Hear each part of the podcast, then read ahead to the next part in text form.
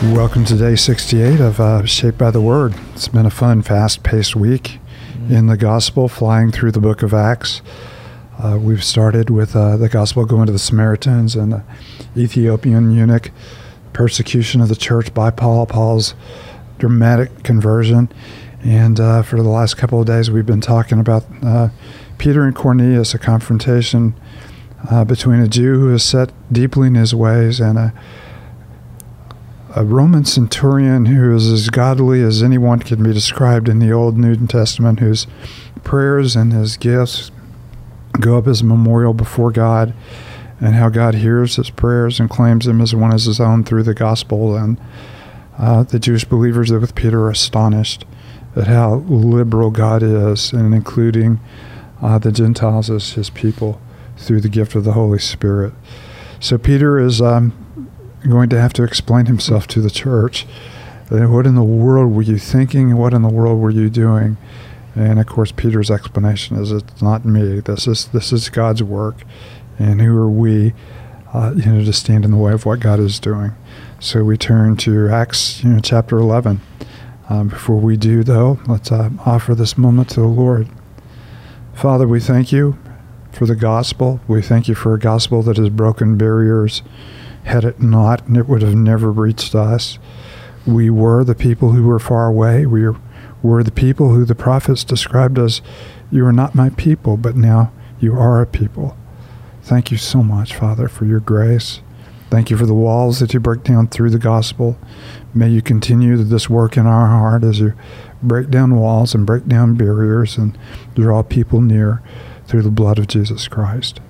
It's in your holy name we pray. Amen.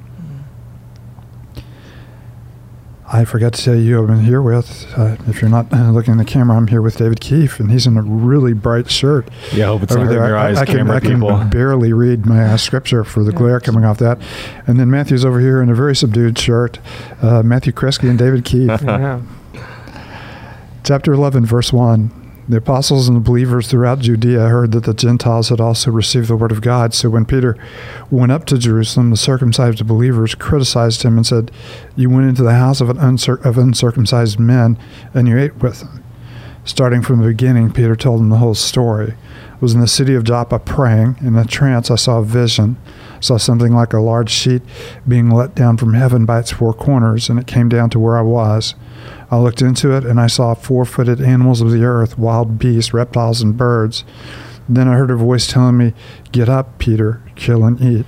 I replied, Surely not, Lord, nothing impure or unclean has ever entered my mouth. The voice spoke from heaven a second time, Do not call anything impure that God has made clean. This happened three times, and then it was pulled again to heaven, pulled up to heaven again. Right then, three men who had been sent to me from Caesarea stopped at the house where I was staying. Spirit told me to have no hesitation about going with them. These six brothers also went with me, and we entered the man's house. He told us how he had seen an angel appear in his house and say, Send to Joppa for Simon, who is called Peter. He will bring you a message through which you and all your household will be saved. As I began to speak, the Holy Spirit came on them as he had come on us at the beginning. Then remember what the Lord had said John baptized with water, but you will be baptized with the Holy Spirit. So if God gave them the same gift he gave us, who believed in the Lord Jesus Christ, who was I to think that I could stand in God's way? When they heard this, they had no further objections and praised God, saying, So then, even to the Gentiles, God has granted repentance that leads to life. And those who had been scattered by the persecution that broke out when Stephen was killed traveled as far as Phoenicia, Cyprus, and Antioch, spreading the word only among Jews.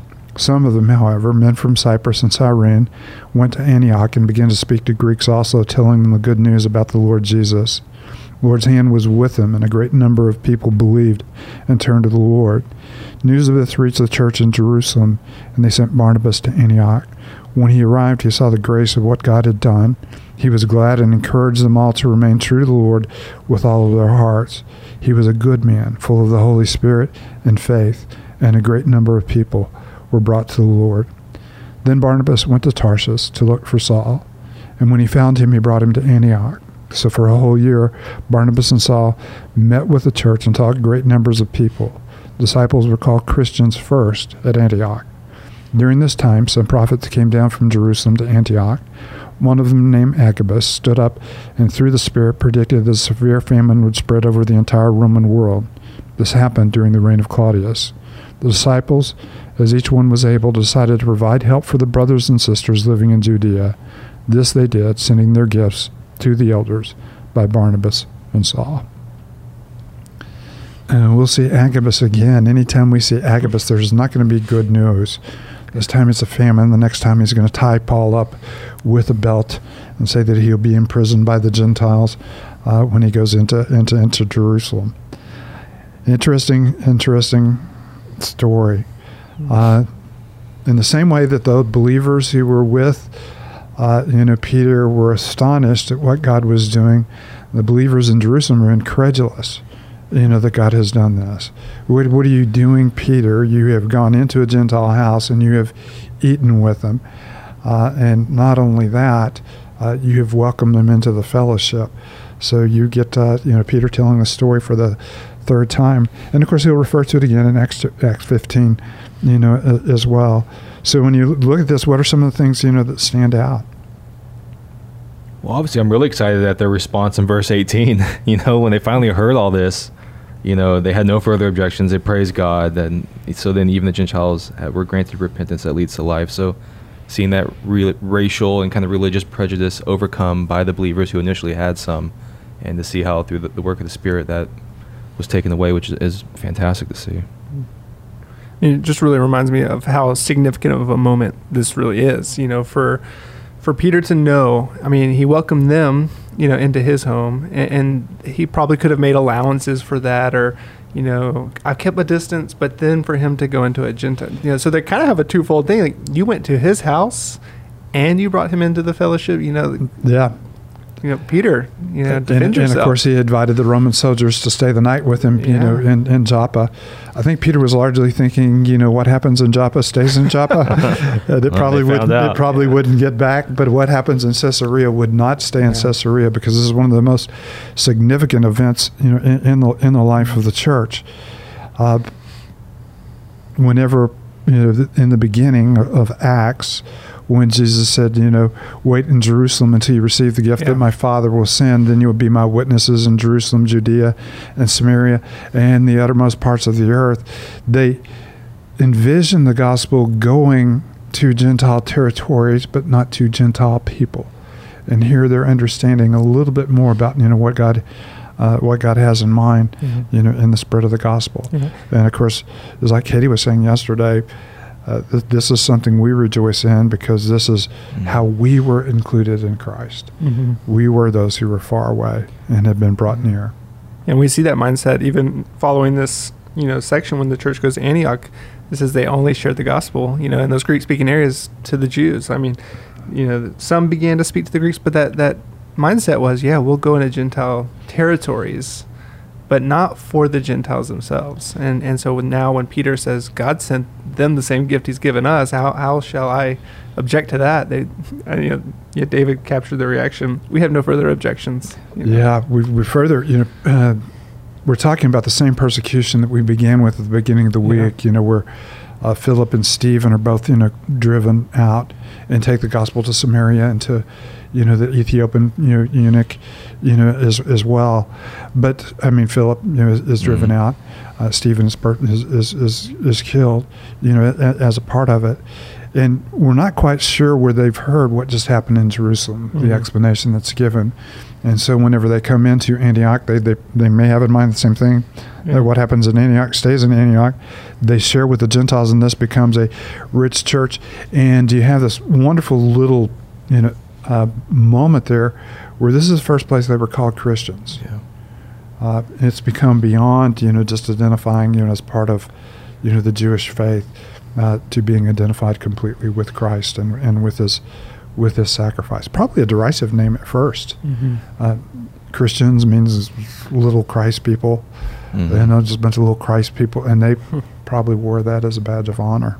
And I really like too how when Luke talks about this happening in kind of verses 19 through through 21 that you know he doesn't give any names. These are just anonymous believers who had gone out to these areas for the sake of the gospel to take the good news of Jesus to the people. And, and, and so often, you know, especially kind of celebrity Christian culture, names are so important. But here, we get to see just this anonymity of kind of the kind of nameless, faceless people who are taking the gospel um, out. And, and they I probably had faces. Uh, yeah, yeah. We just didn't know. But yeah. yeah. Mm-hmm. Just the unknown side of that is, is really cool how Luke includes that.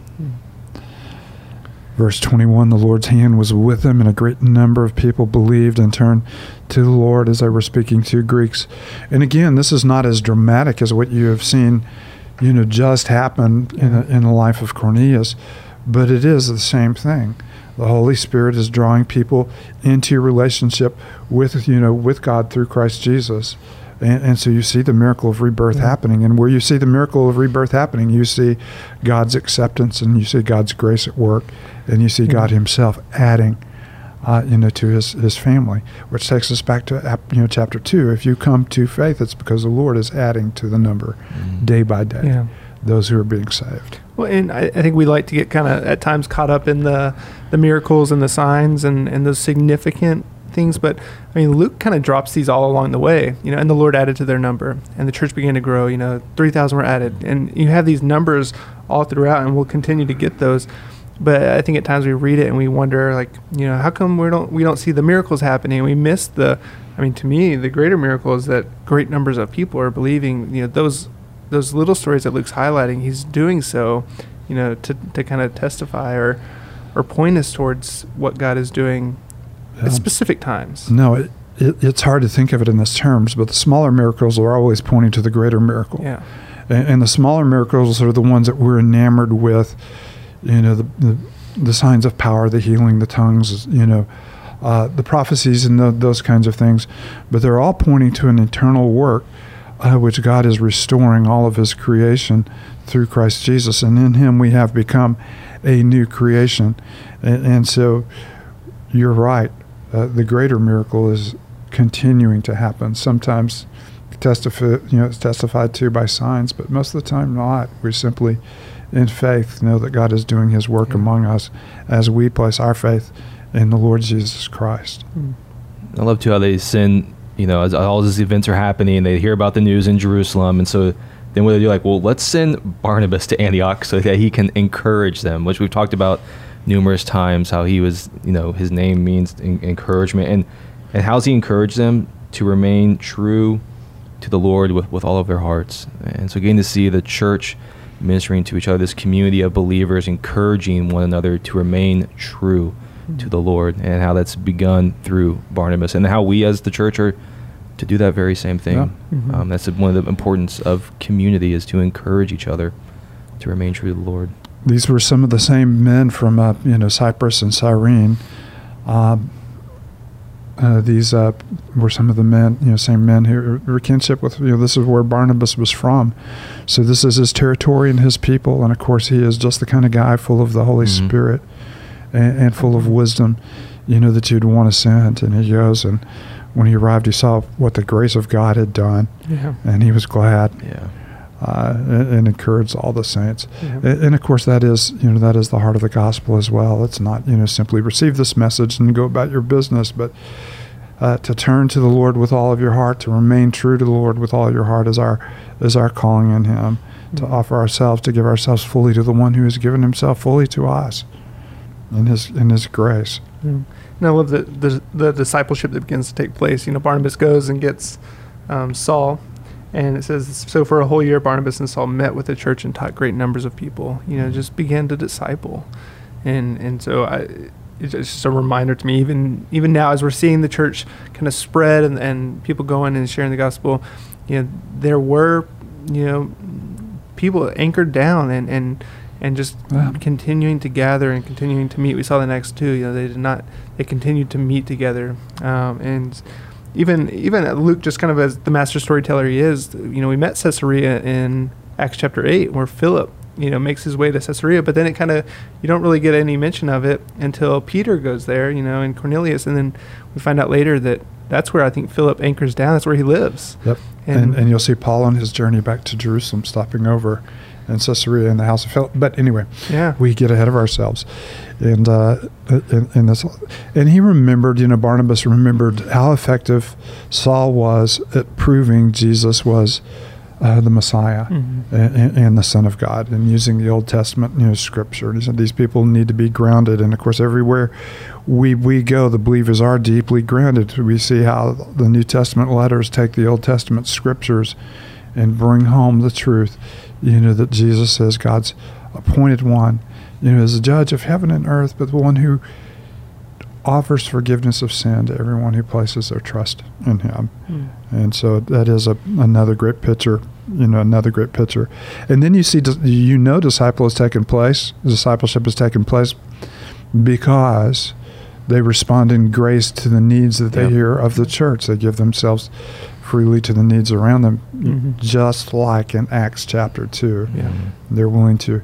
And not only that, uh, but they're brothers in Judea in other words, we we we know they're suspicious of us, but we want to make a deep connection with them, mm-hmm. and uh, so you see a wonderful you know gift happening, of which Paul will be deeply committed to, mm-hmm. all the way until finally he's arrested mm-hmm. and in prison in Rome.